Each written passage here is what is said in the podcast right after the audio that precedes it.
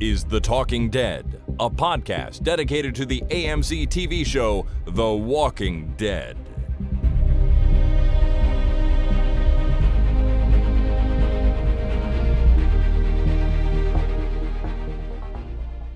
Hello, everyone. My name is Chris, And my name is Jason. and this is The Talking Dead number 531, recorded on Tuesday, May the 11th, 2021. Welcome to the show, everyone. I gotta say, happy birthday to my kid Isabel, who turns 12 tomorrow. Nice. Very exciting. She won't hear that, but you know what? I'll tell her to her face tomorrow when we wake up. Whether she likes it or not. That's right, whether she likes it or not. I'm going to say it right to her face. right in it. Get right up in there. Uh, yeah. So that's happening this week. Otherwise, you know, pretty normal week. Jason, how how's your life been since last time we spoke? Uh, been about the same, I guess. Everything's pretty good. Yeah, I remember being 12. 12 was uh 12 was fun. That's when you. What were you doing when you were twelve? When I was 12, uh what grade is she in? That might help me a little She's bit better. finishing grade six. Oh yeah, grade 7. Grade 7 was uh was a whole boatload of fun. For sure. I don't want to say. I don't want to say. it was a boatload of fun, but I can't talk about any of it. yeah, it was, ab- it was about the time I started smoking. Oh really. wow! Yeah. So, take that. Take that, lungs, and everything else. Oh, I've yeah, I've been uh, I've quit smoking like seventeen, no, like fourteen years ago. Well- so it's been a, it's been a while. It's been a while. I miss it every single day. But yeah, it was around around your daughter's age that I started smoking. Okay, well, I mean, you're you're better off for having quit. I I don't think anyone would deny that, but uh, there you go. Awesome. Okay, well, uh, welcome to the show, everyone. We are here to talk about the most recent episode of Fear the Walking Dead. But first, I want to read this brief email from Andy, or well, you know what? It was a message on Facebook, but Andy writes, "I want to know why we don't report ratings for Fear the Walking Dead." Well, good question, Andy. And uh, I think the answer is just that it comes down to our format for the podcast when we cover fear is a little bit different from the main show. And I think I'm just kind of stuck in my ways. I didn't really, I, I, we probably have talked about the ratings for fear before, but once I forget to do it, I just kind of continue to forget, I think. So that's, Yeah, well, that, that's- really the only reason. Short short answer. You don't care. Uh, oh, that's not that. It's that I have a short, poor memory. I think that's more what it is. Well, there you go. Well, having said that, I'm going to remedy it right now. So, we're going to do a little quick recap on the ratings for Fear the Walking Dead, starting with season six, episodes one through seven had average viewers of 1.36 million per episode. And that is within a range of episode one having 1.59 and episode seven having 1.09 million. Right. Okay. Once we came back for episode eight, which was the door, and that was the death, the death of John Dory, if you'll recall, mm-hmm. that one had 1.17.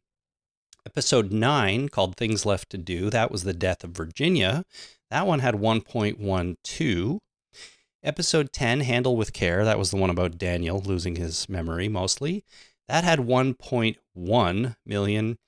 And last week's The Holding had 1.03, uh, declining slowly and very close to that 1 million mark is where, Mhm. where we're getting. That's fine. Yeah, I, I'm, I'm, I'm not really analyzing it at all, but uh, just to get caught up, we started at 1.59 for episode one and are down to 1.03 at episode 11. I'll be curious in a couple of days um, when they put out the ratings numbers for this week's episode to see if we are at still over 1 million. It will be an interesting number to read. I think it will. I, I think they will be just over a million. It could be just sitting right on that million mark if the trend sort of continues. But I mean, we dropped 700,000 between 10 and 11. If we drop another 700, we're below a million. Uh, yeah, I would think so. So uh, that's that's where we're at. I'll try to remember to to update those as we go through the rest of the season. But thanks, Andy, for pointing that out uh, because I do I do like watching the trend a little bit. So I don't know why I forgot. I just did. Alrighty. Well, speaking of this week's episode, it's season six, episode 12. Stars shining bright above you. Night breezes seem to whisper, I love you. Birds singing in the sycamore tree. In dreams. The song took a turn there at the end, I think. a little bit. Thank you, Jill in Chicago, for sending that title read. It is, of course, In Dreams. It's episode 12. And let's dive right in. This one focuses mostly on Grace, Jason, and her her birth experience, and it depicts this experience in about 50% dream sequence and 50% real life. Yeah. In real life, we have Grace unconscious while Morgan is trying to get her to June because she's in labor and needs to deliver this baby. And in the dream sequence, it's Grace basically 16 years in the future interacting with her daughter and old Morgan. Old, old everybody. Old everybody, yeah, but I'd say Yeah. primarily old Morgan. Uh, her daughter, at 16 years of age, is called Athena, and she is played by an actress named Sahana Srinivasan. Uh, I hope I got that right. Now, I didn't recognize her at first, but I looked her up on IMDb, and I actually have seen her in something before, even though she has acted very, very little in the past. It was Hmm. a kids' science show called Brainchild on Netflix. And a few years ago, my kids watched it a little bit. And as soon as I that popped up, I'm like, oh yeah, that was her. She was the host of the show, and it was just a sciency type show. It was it was okay, I thought. Cool. Um, but now she's obviously getting dramatic acting roles, which was probably her goal all along. So congratulations to Sahana for that. I think, and maybe we'll get into it more, but I think she was pretty good in this episode. I think so too. I think, uh, uh, yeah, I thought this overall. I thought this episode was was pretty good. As soon as I saw her on uh, on screen, the first time I saw her and swinging that stick around, I'm like, oh, it's Morgan's daughter, obviously. Well, yeah, and we're in the future. yeah. I mean, you see someone with that kind of stick and using it the way she does, pretty clearly, at least trained by Morgan, right? So Uh, yeah, it was it was pretty obvious to me. Well, let's uh, so let's start with the dream stuff. Sure. It is it begins anyways with a rather optimistic take on the future of this group. I would think the the community seems to be thriving. Everybody that we see is still alive. You know, Daniel and Strand are friends again, which is nice. Yep. Daniel's given him a haircut. Dwight and Sherry are together and now have a family, you know, a couple of kids. That's something that we, well, I didn't really see coming um, because Sherry seemed to have no interest in getting back together with Dwight. I thought all this was actually really nice. you know? It was. It it did seem very ideal and very uh, pinky purple, and uh, everything was kind of pinky purple. What what color is that? Is that mauve? Well, Not good with colors. I I would have just called it pink, um, which you know, I mean, there were you're referring to the pink plants and the pink trees all over the place, and Yeah. I thought it looked nice, but I must admit, the second time I watched it, it I thought it looked kind of fake. Like it was obviously just an effect they did in post. They painted all the trees purple or pink. It was very uh, "What Dreams May Come." You remember that Robin Williams movie? I I'm Uh, aware where of he it. Was, I don't know. he I've was in seen a. Uh, oh, you you should watch it. It's really good. But he's in basically a painting, right? And uh, with all the all the acrylic colors Mhm. kind of blending into each other. It was very uh, very vivid and striking. And uh, as soon as I saw it, like I'm like, that's a lot of purple or a lot of pink or whatever Yeah, fucking yeah, color that is. And I'm thinking, oh, this is a dream. It's got to be a dream. Well, it's got to be because I started wondering are there really flowers or plants like that that I don't know bloom or turn that color in Texas for a certain part of the year? You'd think I would know that, but I don't think it's a thing. I think it was just painted that way for the dream.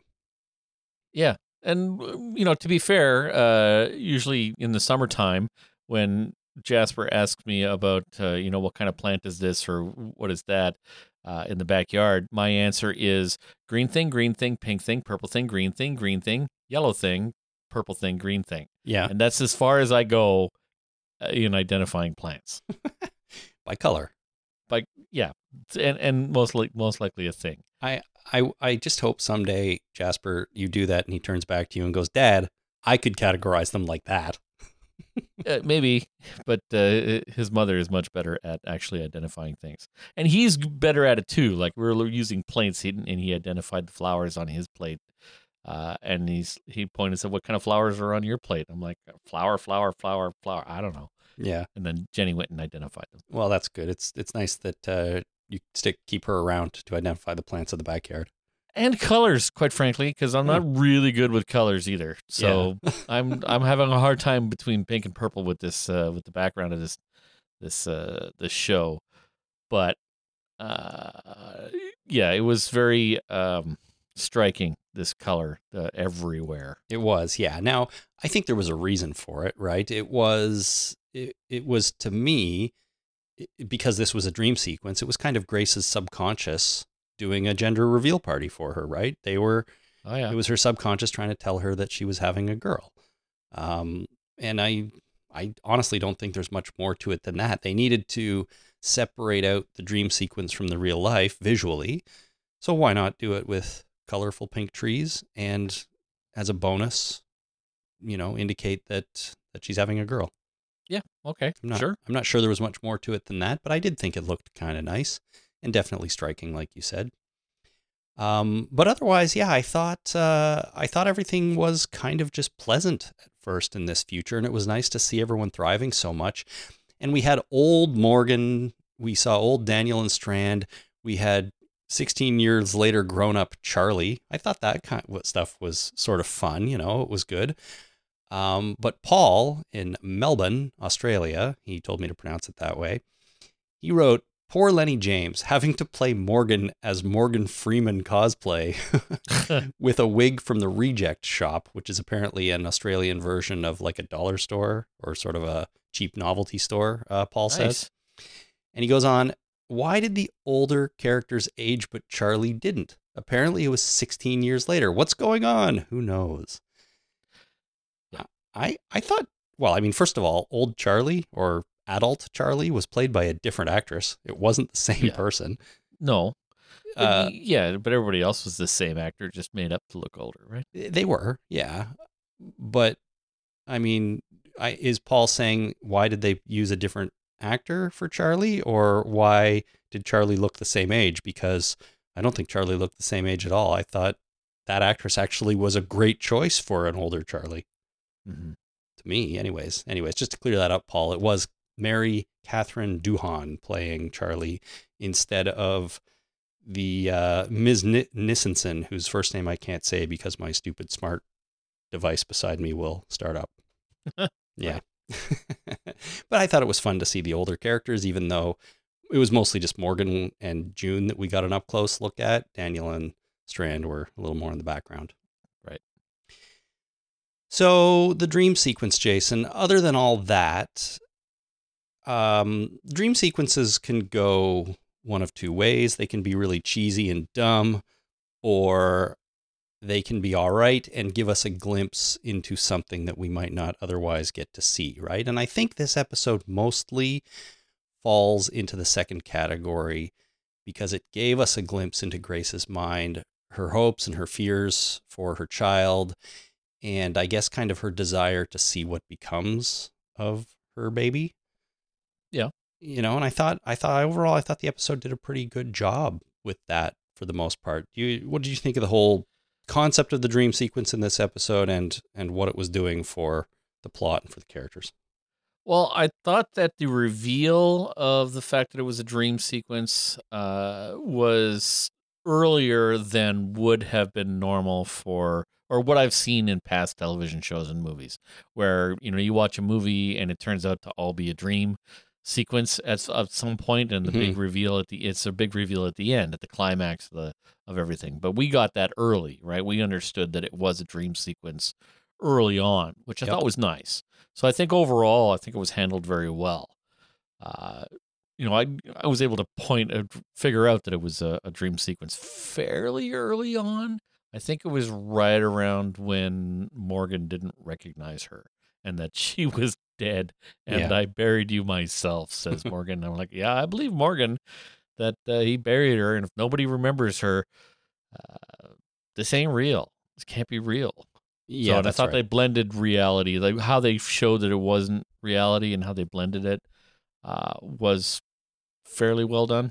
I, I think so too. Uh, and and the point is, I think that the fact that it was a dream sequence wasn't the twist, right? It it wasn't. They, they weren't trying to hide that from us and then reveal at the end. Oh my God, it's a it's a dream. Right. That was never part of it, which I appreciate. I I think it would have cheapened it a little bit if they'd done it that way. But having it be what it was, where the point of this was more to, like I said, give us a glimpse into Grace's mind, not hide the fact that it's a dream and use that as a twist. I think that's something good that could be said about this episode, and uh, good on the writers for for going that that route. But you're right; it's clear fairly early that what we're seeing is is not real. Yeah. Um, and then once we do realize that it's not real, I thought, and in fact, Grace, the character, even realizes it's a dream. Like she she knows what she's seeing isn't real. I thought they did a really good job in depicting her confusion about it all. Well, too. You know, she's hearing Morgan's voice. That scene out um, where it's just where where it starts with her and Morgan and Athena out together, and then Morgan kind of disappears, but Athena's kind of circling around her, repeating herself, pointing to the wall, pointing to the same direction over and over again. Um, and I just thought the way that was filmed and the confusion that it caused for Grace again was really well done. And all of this is while Grace is kind of realizing what she's experiencing. Yeah. Have you have you ever had general anesthetic? Ever been under uh, Um, fully under? Not since I was a kid. Knock on wood. Hopefully, I don't need it anytime soon. I've read somewhere that uh, coming out of you know general anesthetic is uh, it's not just a matter of waking up; it's a matter of your brain trying to figure out how to be conscious again. Uh, so that's this kind of thing I think happens all the time when people are waking up after surgery. Uh, it's just there's there's lots of confusion, and your brain is like, "Whoa, I don't know what's going on anymore," and it's just trying to. It's like, "Oh yeah, I need to do this. Oh yeah, I should plug in the ears." And it's like, right, I can see. I should really pay attention to what's going on there coming in from that information source. Mm-hmm. Uh, you know, it's all kind of figuring out. So that's kind of what I was seeing here was there was lots of confusion, and she's you know snippets of what's happening in reality. She's going from an unconscious state to a conscious state, uh, and there is a lot of confusion involved in that. Uh, I've never been under general anesthetic, so I I don't have uh, that as an experience, but that's what I've read somewhere or listened somewhere or seen in, on YouTube.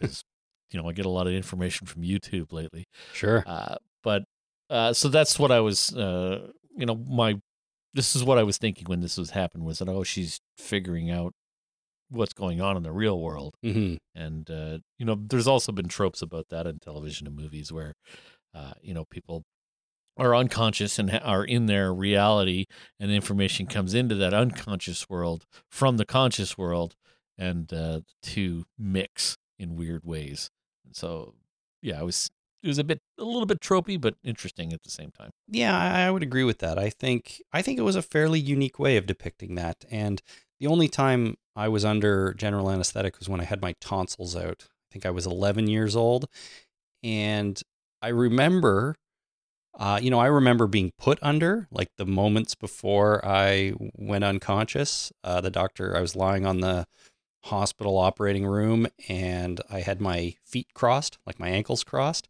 and the Yep. doctor had to tell me uncross your ankles and he got me to start counting and a second later he had to tell me to uncross my ankles again it seemed like a very reflexive thing i did i just kept crossing my legs Right. and then the next thing i remember i woke up in some kind of recovery room and then i don't really i didn't can't say i had an experience exactly like what you were describing but i do remember waking up feeling like i should still be asleep and i tried to like lift myself up, and I did a little bit, and I looked to my right, I think, and I just saw a couple other beds with people in them. And I was in some sort of recovery room, they call it. And then I immediately just flopped back and went back to sleep. And then when I woke up after that, I was in a normal hospital room, uh, just recovering, I suppose. Wow, there you go. Yeah. Um, but anyways, that was that was my experience. You know, the show, I think they did a great job depicting the confusion that Grace was experiencing and, you know, her brain figuring out what was going on. But um, I would say that's a pretty good analogy you you have there, probably. Maybe. Yeah, who knows? Maybe you'll have to go under general anesthetic someday and see what it's like. Probably. well, hopefully for a positive reason and not a negative one. Uh, what else? We all we learn through this dream sequence and through some of the things Morgan talks about in this episode that it's Althena or Athena. I shouldn't say Althena. It's a mixture of you know Althea and Athena.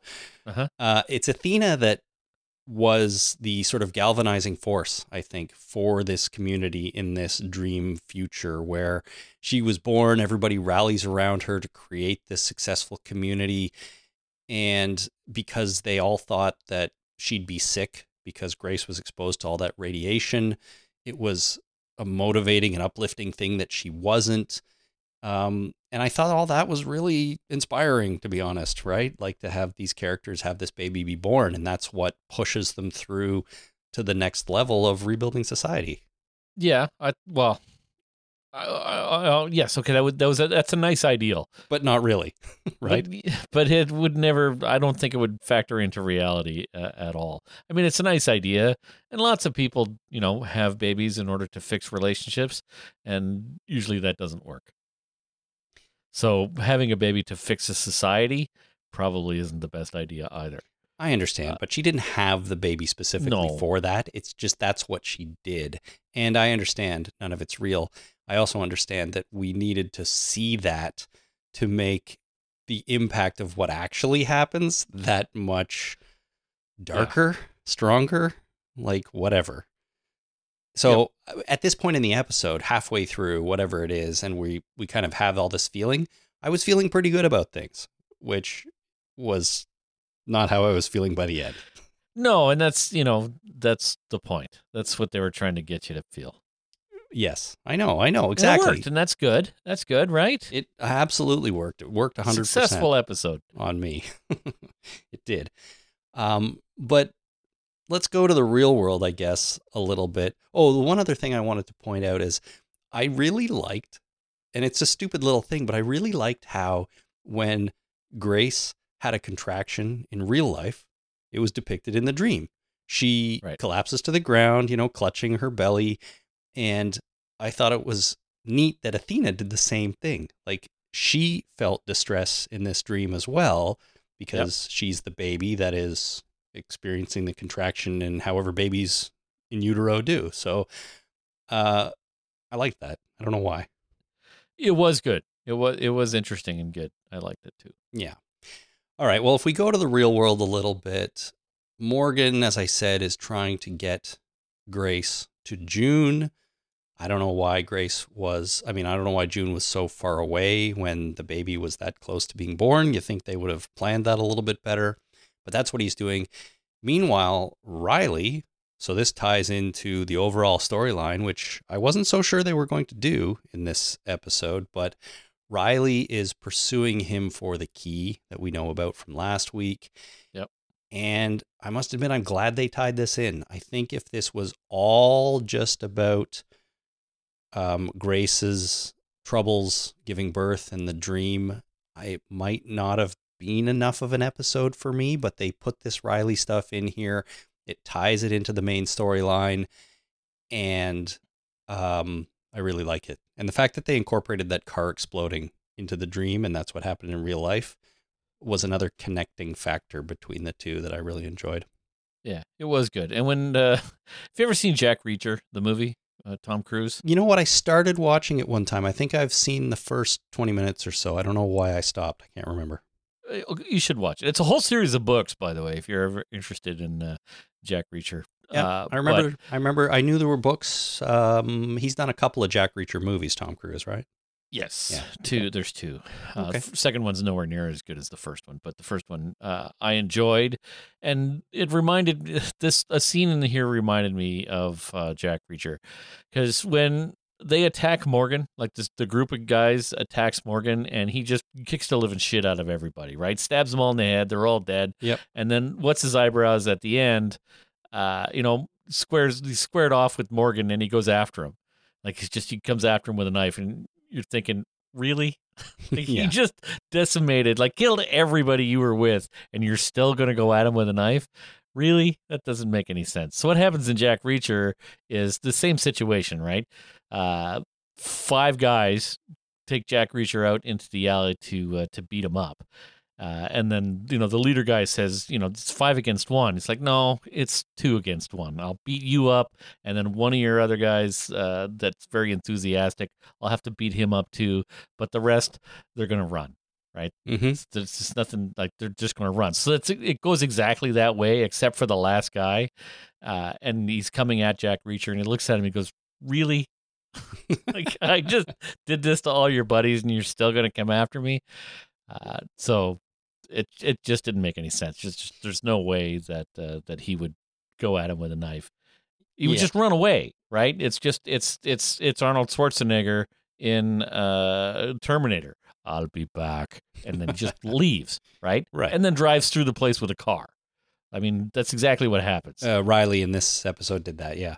Later yeah, on. exactly. So it's basically the Terminator. Well, listen, I totally get that. And I even made a note here. I said, is it a little unlikely that Morgan could fight off all these five guys by himself?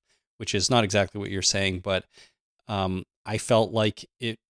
I felt like Morgan would have been overwhelmed by these guys, but at the same time, if he was as you know good at killing them as he was, you're right. Riley probably would have just buggered out at the end and not come at him for no reason. And nobody had a gun. Uh, Like not one of them had a gun. Yeah, no, of course not. Nobody had a gun, but I did think it was a little unlikely that Morgan, even Morgan, with his expert stick wielding skills, would be able to fight all these guys off. But you know, on the other hand, he is pretty good with that stick, so maybe. Um, but I also, it also occurred to me that, you know, we know he put down his axe. That is a sign that he didn't want to fight anymore. But I guess he put down the axe and picked up the stick because he really kicked some ass in this scene and was still pretty good at it. And stabbed a bunch of people in the head. Like he didn't just knock these guys out. They're all dead. That's a very good point, too. He killed these dudes. And this is Morgan, who I know has flip flopped back and forth about life being precious and this and that. But, but he really murdered these guys. And is that, do you think, because he was protecting Grace? Or is he just back to murder Morgan again? He, he really doesn't want to give up that key. He thinks that key is like the fanciest key ever. I mean, it's a big, nice key. I mean, if I had a key like that too, I'd want to keep it.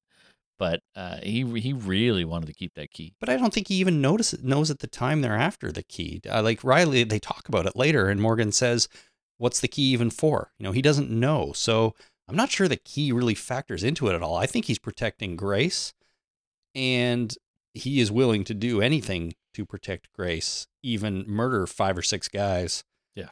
You know, all at once. He's he's a murder hornet. Yeah. Murder Morgan. Murder Morgan. He, yeah, I mean, he's uh, well, it's not really murder. It's more self defense than anything. But it was nice of the guys to attack him one at a time. I mean, if you're going to get into a fight and uh, it's five against one, Uh, it's just it's just fair to attack them one at a time. Of course, of course. That's how it works in TV and movies. One at a time, please, and I'll kill everybody in this room. Now, what about I did think it was really fun to see Morgan doing this in real life and Grace and Athena doing it in the dream at the same time. We cut back and forth between Morgan fighting off Riley and his guys who were living and the two ladies fighting off Riley and his guys as zombies. I thought it was great. I really enjoyed that element good. to it. It was it was a nice tie-in from reality to dream, right? It's it was a, it was a, it was a nice tie-in, and uh, you know, TV shows often have, or movies and TV shows often have things happening at the same time in different plot lines, Mhm. right? If you ever noticed in a TV or, or, or TV show or movies that everybody gets laid at exactly the same time, no, I've never noticed that. watch that. I mean, different plot lines going on. I mean, somebody's having sex over here and somebody's having sex over here, but everybody seems to get laid at exactly the same time, no matter what's going on. Even if there are different realities and different time frames, right? Like uh, there's it's a it's a flashback versus uh, you know current time. Uh, still, sex all happens at the same time. Okay. It's weird. So in this case, uh, it's combat, right? They're having combat at the same time, but it's tied in because we know uh, Grace is trying to pay attention to or uh, is able to semi pay attention to what's going on in the conscious world. Right. So she's incorporating that into her, her dream. Yeah. Well, um, I thought it was cool. I thought it was fun to watch. And not only that, but in the dream, we have sort of half zombies. These guys are zombies, but they can talk and think and fight. And they're not whisperers, of course. They're dream zombies, which was, I think, the first time we've seen anything like that on any of the shows, if I'm not mistaken. Yeah. No, it, it is. It's it's kind of weird. Dream zombies are worse than real zombies. Yeah, exactly. They they look gross and they can still talk to you and attack you with knives. Uh-huh. All right. Well, that was pretty fun, and I guess Riley had to get away in that scene due to plot armor. I mean, Morgan couldn't just kill him, and that plot line's over. So I can tell you that if I took a stick in the upper chest, like it wasn't just in his shoulder, like that was that's a that's he clipped a lung there, right? Like he's uh, he's out. Like, and then in this reality, if he doesn't get to a trauma center in the next four minutes, uh, he's probably going to get an infection and die because that stick is not clean by the time it No. goes in there. It's a big dirty mess. So, uh, yeah, he's he's dead in reality. well, his Totally plot dead. armor is strong because he seemed perfectly fine in the next scene. That's true. What are you going to do? All right. Well, all along, Jason, we are told that Grace is sick and that she doesn't survive childbirth. That's basically what happens. The cancer from the radiation would kill her. And, you know, um, we we see Morgan in, in the dream actually. There's a scene where she's well in real life she apparently stops breathing and in the dream we're sort of eh, told that she's she's dying. Morgan's even doing cpr on her in real life. Grace says goodbye to athena in the dream. And then she leaves the stable that they're in or the the barn that they're in walks out through the door into this blinding white light a very common metaphor for death you know Yep. that we've seen millions of times. And so I thought, well, okay, another character. Grace is going to die. The baby is going to be born and survive and move on. In fact, though, she's not dying in this scene in the dream. What she's actually doing is leaving the dream. She's waking up because that's the moment where she comes back into consciousness in reality. Yep. So that took me off guard a little bit. I thought Grace was actually dying, and that's what I was expecting we were leading up to that she was actually going to die. I kind of expected this dream not to be reality, but to depict the basics of what happens. Grace dies, Athena is born, and everybody moves on. But she wakes up, she's not dead, and then we have the end.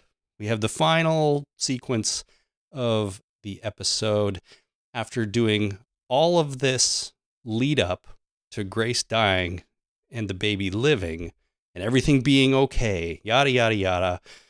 What do they do to us? They completely turn the tables. And they smack you in the face and kick you in the balls. I- All of those things, all of good measure. those things. The baby doesn't survive, and Grace, in fact, lives. So they killed a baby on the show. I, I didn't mean, think they would. They didn't think they would have it in them. I didn't either. I didn't either, to be honest with you. And I, you know, goddamn, it was, I was surprised, a little upset, and pretty blown away that the show went there because they really didn't shy away from it too much. They oh. showed that dead baby. They they didn't show the birth, of course. You can't really do that, but they showed the baby. He Morgan hands the body to Grace, and obviously she is distraught. But yeah, they really went there, and it was dark it- and uh, depressing, and I didn't like it. It's very heart wrenching. Very, very heart wrenching. And I thought for sure that they would back off at the last second. Right? I every second of what was going on there, I thought, okay, they're gonna, you know, uh, she'll be fine. Like Athena will be fine. Athena will be fine. Athena will be. Oh, oh they cut the black. She's not gonna be fine. She's not to be fine. Yeah, I, I, I don't know. I didn't know what to think at that moment because nobody wanted to see that, and then they showed it to us, and they didn't shy away from it, which I was really surprised about. One of the darkest things that any of these shows has ever done, and the shows have done some dark ass stuff, man. It has done some dark ass stuff, and this is one of the darkest. And once again, this show, uh, The Walking Dead in general, is hard on little girls. I don't know what is going on in their minds, but uh, they are hard on little girls. Yeah, I didn't even think of that, but you're right. Uh, I was just focused on, oh my god, they the baby didn't make it. Like I can't believe it. So it was really pretty depressing. Um, but I think the real trick they pulled on us, Jason, might be, and I don't know what's going to happen for the rest of this season, but I started thinking to myself that we were shown all of this stuff about Athena being born and her inspiring the community. I said earlier how happy about that I was and how it made me feel. I think the trick they pulled is that even though Athena doesn't survive, she will probably have the same effect on the the rest of the group, on the people that are survi- surviving.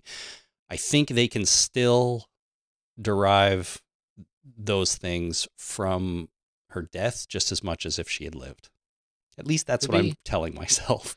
Well, yeah. I mean, you're trying to hang, hang on to hope there, right? Right. Uh, you know, things are still going to be okay, right? Uh, Please. Well, that's what I'm trying to do Yeah, because it's it's tough. it's sad, man, sad. And I It, yeah, it's very shitty. and I didn't like watching it, even though, on another hand, I kind of respect the show for for doing it and not shying away. Well, it's the same with John Dorie's death, right? It's uh, you know, I respect them for not shying away from that thing, but god damn it, you killed John Dorie, you fuckers.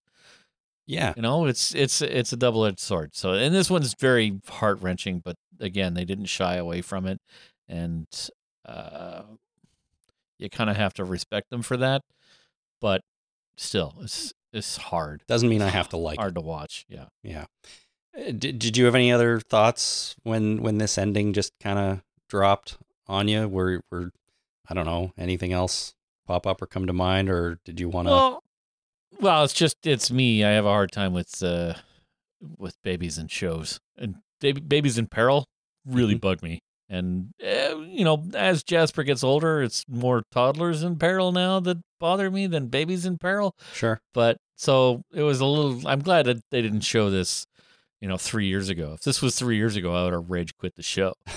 like that's it. I'm fucking out of here. I'm not watching this shit anymore. Yeah. Uh, but uh, now it was a little bit better.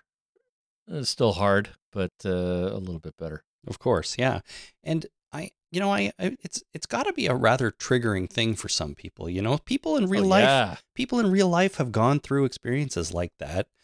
I, you know, I I can't even imagine what it's like. I've been lucky enough to have never experienced something like that in real life, but people have, and I, God, I wouldn't hold it against anybody who watched that and went, "Fuck that." Like I, I can't take this. Uh, Yeah, That's a perfectly absolutely. valid reaction. Yeah. you? And I, I remember the first day when Jasper was born. The, you know, later on that day, that first day, he's lying in his little, like we're in the hospital and he's in his little crib thing, uh, you know, and the sheer terror of that night was uh was extremely hard to take. Like just thinking, oh my God, there's this baby and I'm now responsible for it.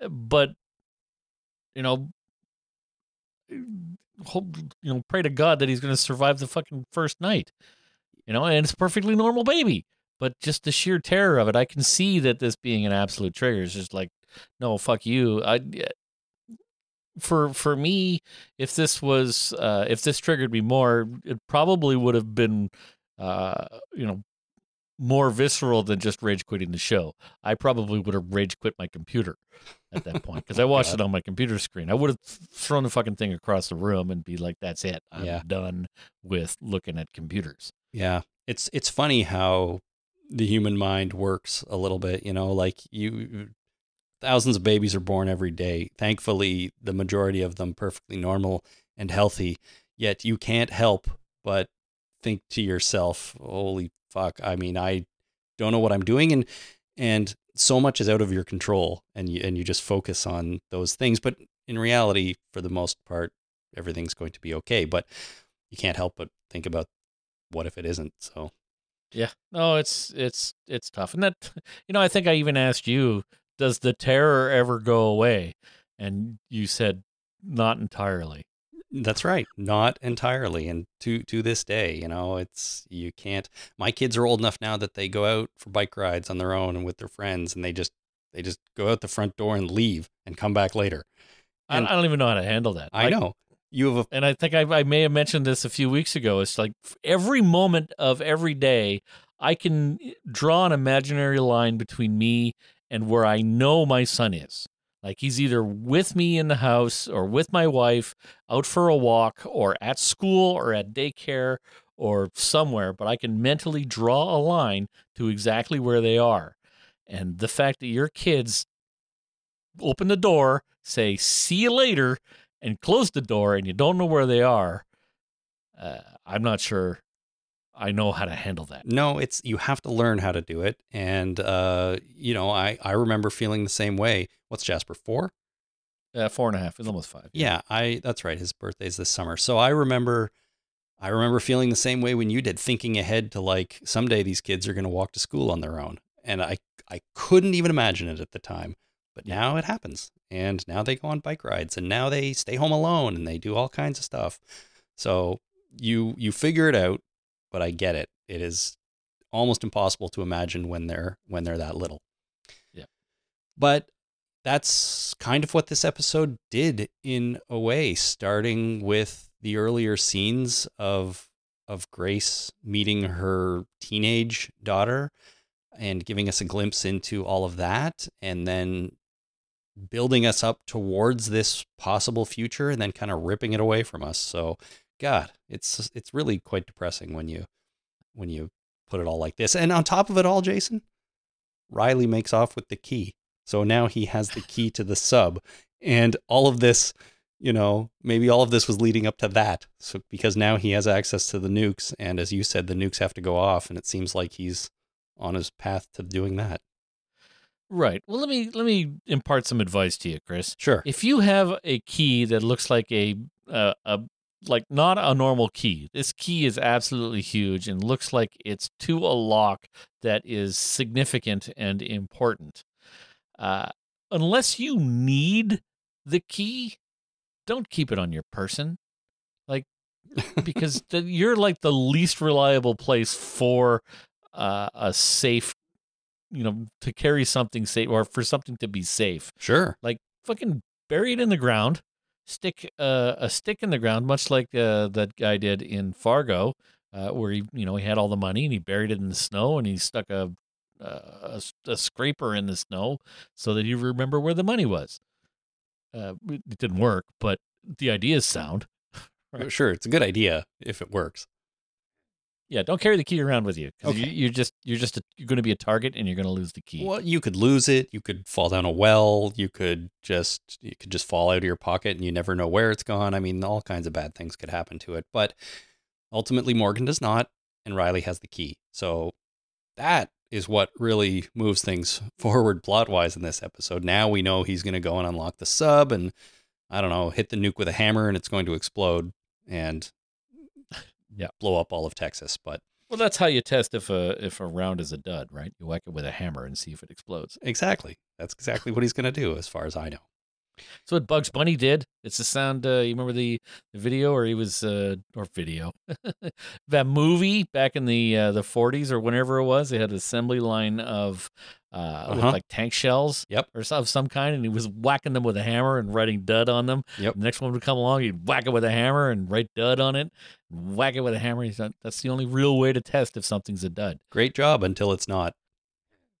Yeah, I So- guess. if you if you're going to get somebody to do that, uh, get a rabbit to do it. Might as well be a rabbit that can't be blown up.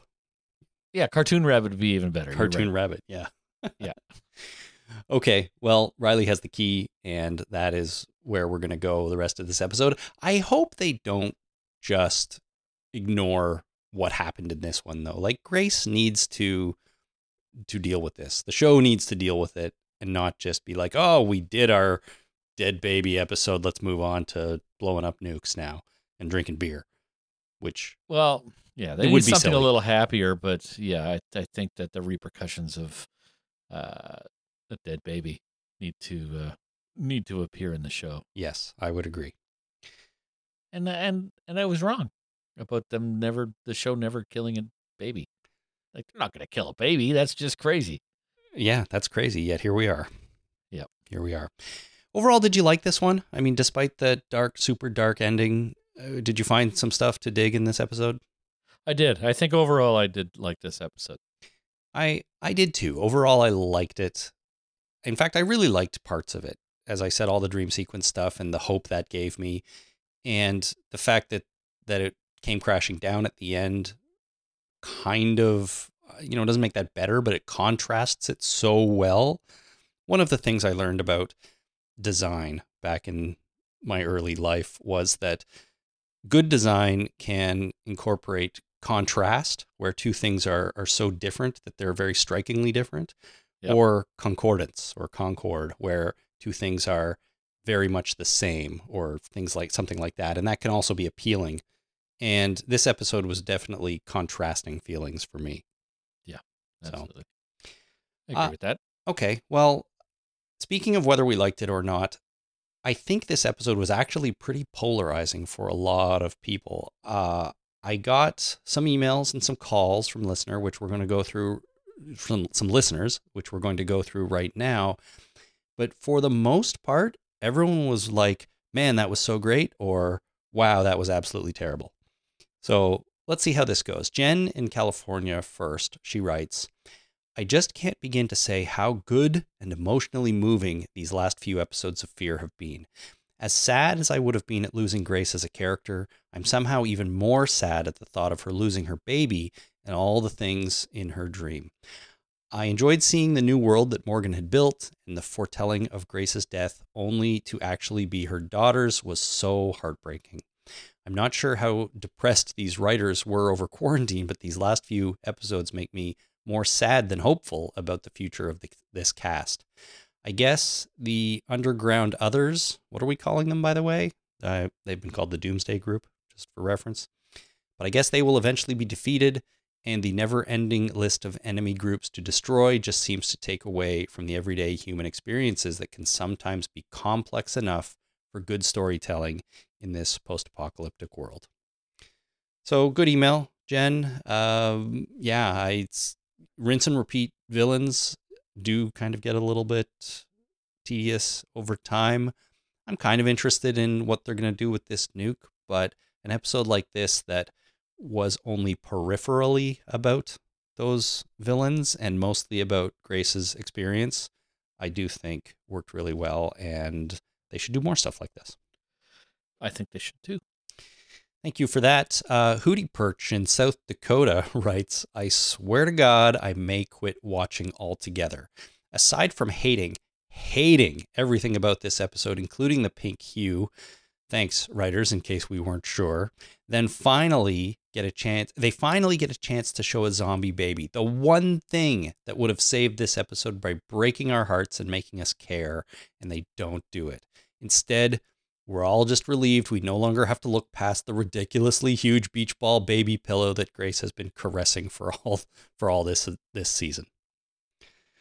Uh, I don't think they could have shown a zombie baby. That would have been too much. I don't know. Didn't they do that on that other zombie show? Oh my god. Dawn of the Dead. Did they in the movie? In the remake movie, yeah, they did. Oh, that's right. And I think they did it in Z Nation. That's the show I'm thinking of too, but I didn't did? I didn't end up watching all of that. I just have this vague recollection. I could be misremembering those, but yeah, I mean, I guess it's been done before, so on other things, so why couldn't they do it on The Walking Dead? I don't know. I mean, maybe that's the next frontier. We've had a dead baby, now we have a zombie baby coming up someday. Well, that'd be a that'd be a tough sell. I think this in order to make this uh, emotional point, I don't think that the zombie baby would have made that point. Uh, and it also would have been, you know, if it was a zombie baby, fucking Morgan would have had to stab it in the head before handing it to Grace, and that's too much, That's too much. far, far too much. I think you might be right there, yeah. Yeah. So, I, I don't.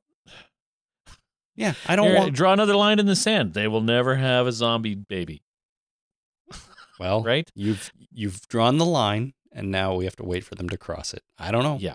I don't want to see as a baby be stabbed in the head, regardless of whether it's a zombie or not. Yeah. No, that's too much. I've I've become accustomed to grown-ups being stabbed in the head. Happens all the time. But is it babies? No, I don't want that.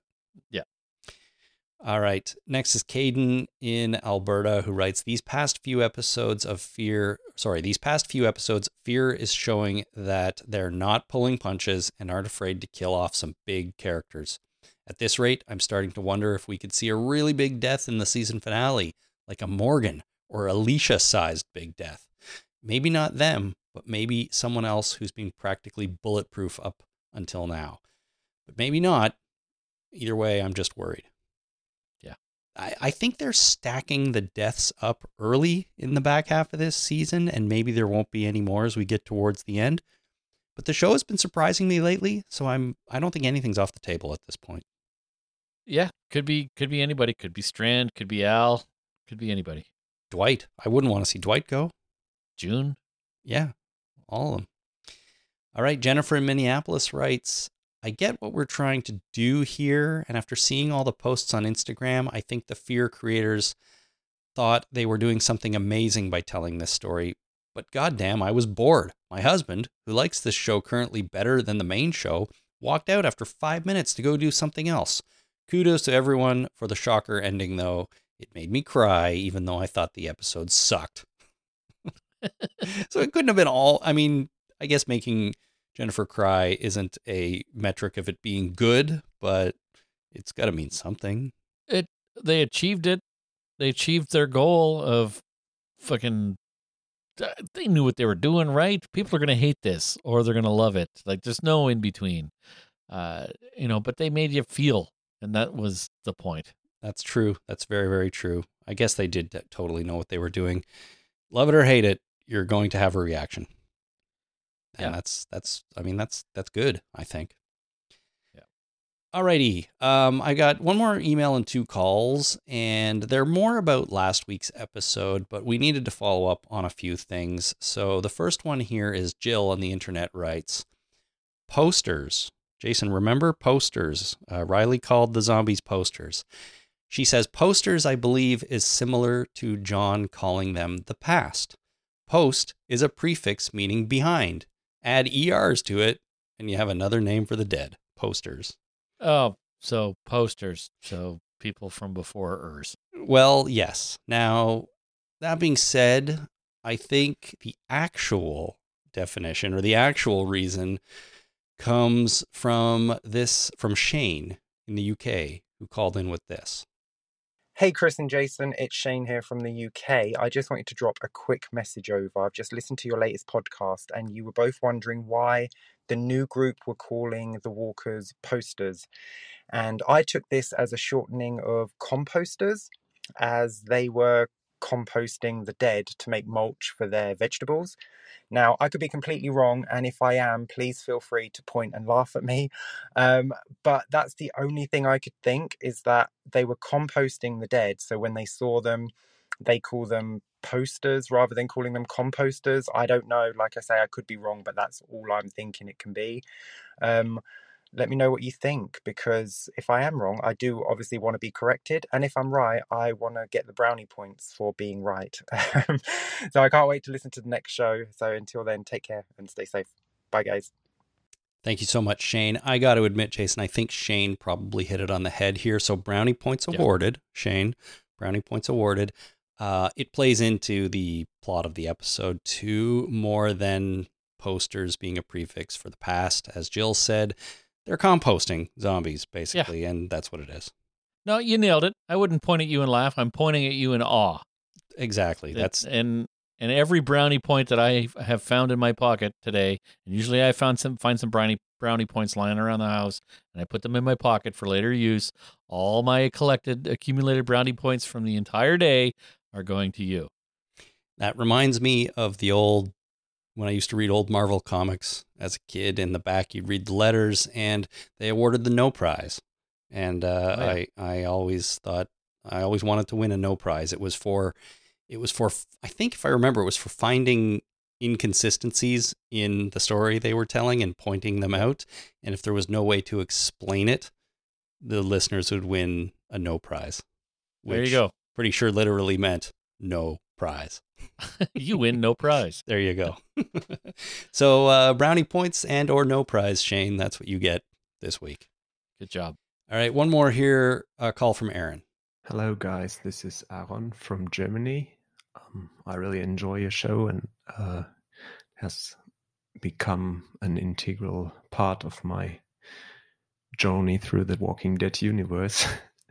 um, and I really enjoyed the last show about Fear the Walking Dead and just wanted to uh, mention um, concerning the uh, whole embalming procedure that in fact they I think Riley mentioned the actual idea behind this. So he said, uh, "You are not going to be a part of our new world." Um, so your interpretation was right, and it's actually explained. Yeah, so that's that.